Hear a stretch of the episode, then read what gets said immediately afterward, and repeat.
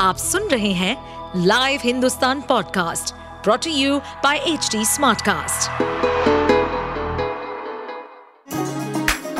चलिए आपको ले चले बिहार राज्य की गहराइयों में, सुनेंगे बिना पक्षपात के खबरें देने वाले बिहार की खबरें पॉडकास्ट को।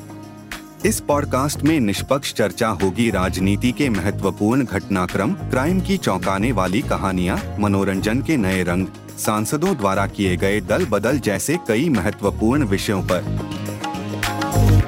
बिहार में नीतीश कुमार सरकार ने जातीय जनगणना के आंकड़े जारी कर दिए हैं।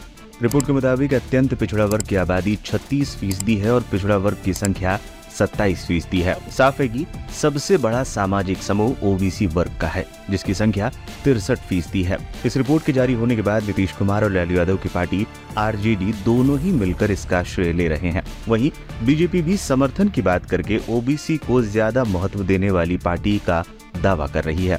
साफ है कि दो हज़ार चौबीस के आम चुनाव से पहले ओबीसी पॉलिटिक्स केंद्रीय भूमिका में आ गई है। साफ है कि ओबीसी की राजनीति को बिहार से आए तिरसठ फीसदी के आंकड़े से ताकत मिलने वाली है। राजनीतिक विश्लेषकों का मानना है कि इस रिपोर्ट के बाद नीतीश कुमार और लालू यादव जैसे नेता ये प्रचार करेंगे कि ओबीसी की आबादी साठ परसेंट से ज्यादा है, जबकि आरक्षण सत्ताईस फीसदी ही मिलता है, इसे बढ़ाना चाहिए और सरकार अन्याय कर रही है। इस तरह बीजेपी को ओबीसी पर घेरने की कोशिश होगी। इस एक तरह से दो हज़ार चौबीस से पहले विपक्ष को एक हथियार मिल गया है। सर्वे सामने आने के बाद प्रतिक्रियाएं भी आनी शुरू हो गई हैं। और इस आंकड़े में सारी चीजें आ गई कि किसकी कितनी आबादी है और किसकी क्या स्थिति है, आर्थिक स्थिति का भी जो है पता चला है। तो लगभग जो है चौसठ फीसदी पिछड़ा अति पिछड़ा समाज के लोग हैं और बीस फीसदी एस सी एस टी लोग हैं।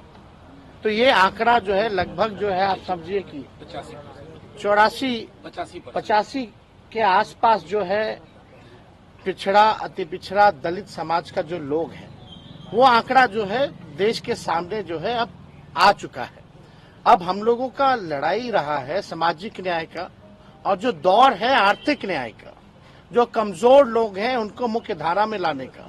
तो सरकार की यही कोशिश होगी, यही प्लानिंग होगी कि जो साइंटिफिक जो डेटा मिला है उसी हिसाब से हम कल्याणकारी योजनाएं, जो लोग गरीब हैं, जो जातियां गरीब हैं, हालांकि गरीबी हर जातियों में है, तो उनके लिए जो है विशेष योजना जो है हम लोग बना करके लोगों को लाभ पहुंचाने का काम करें। हम आज के दिन नीतीश कुमार को सैल्यूट करते हैं और चाहते हैं कि पूरे देश में घूम घूम करके वो जनता को आंदोलित करें, ताकि हर राज्य को जातिगत जनगणना करानी पड़े।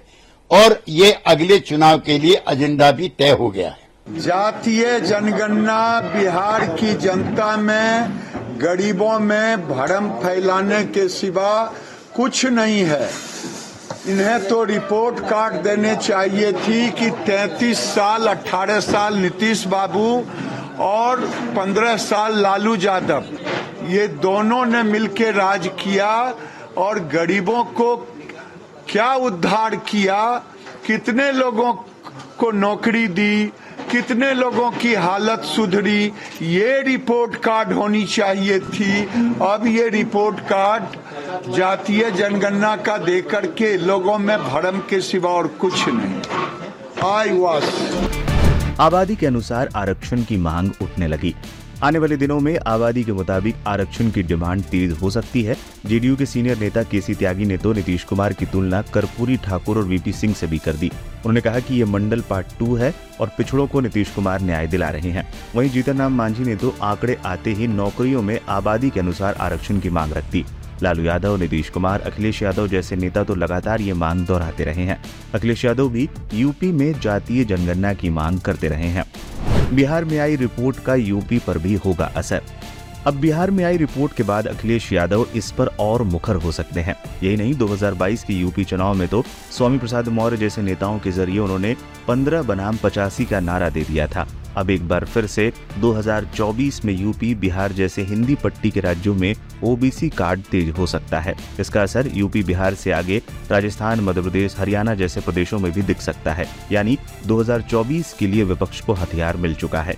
देखना होगा कि वो इसका इस्तेमाल पीएम मोदी के मुकाबले कैसे कर पाते हैं, जो खुद ओबीसी चेहरे के तौर पर प्रोजेक्ट किए जाते हैं। रिपोर्ट के अनुसार राज्य में करीब बिरासी फीसदी हिंदू और सत्रह दशमलव सात फीसदी आबादी मुसलमानों की है। माना जा रहा है कि बिहार में अब लोकसभा चुनाव के अलावा विधानसभा चुनाव में भी ओबीसी कार्ड चला जा सकता है। आरजेडी, जेडीयू और कांग्रेस का राज्य में गठबंधन है और तीनों ही पार्टियां इसे लेकर केंद्र सरकार पर हमला बोल सकती हैं।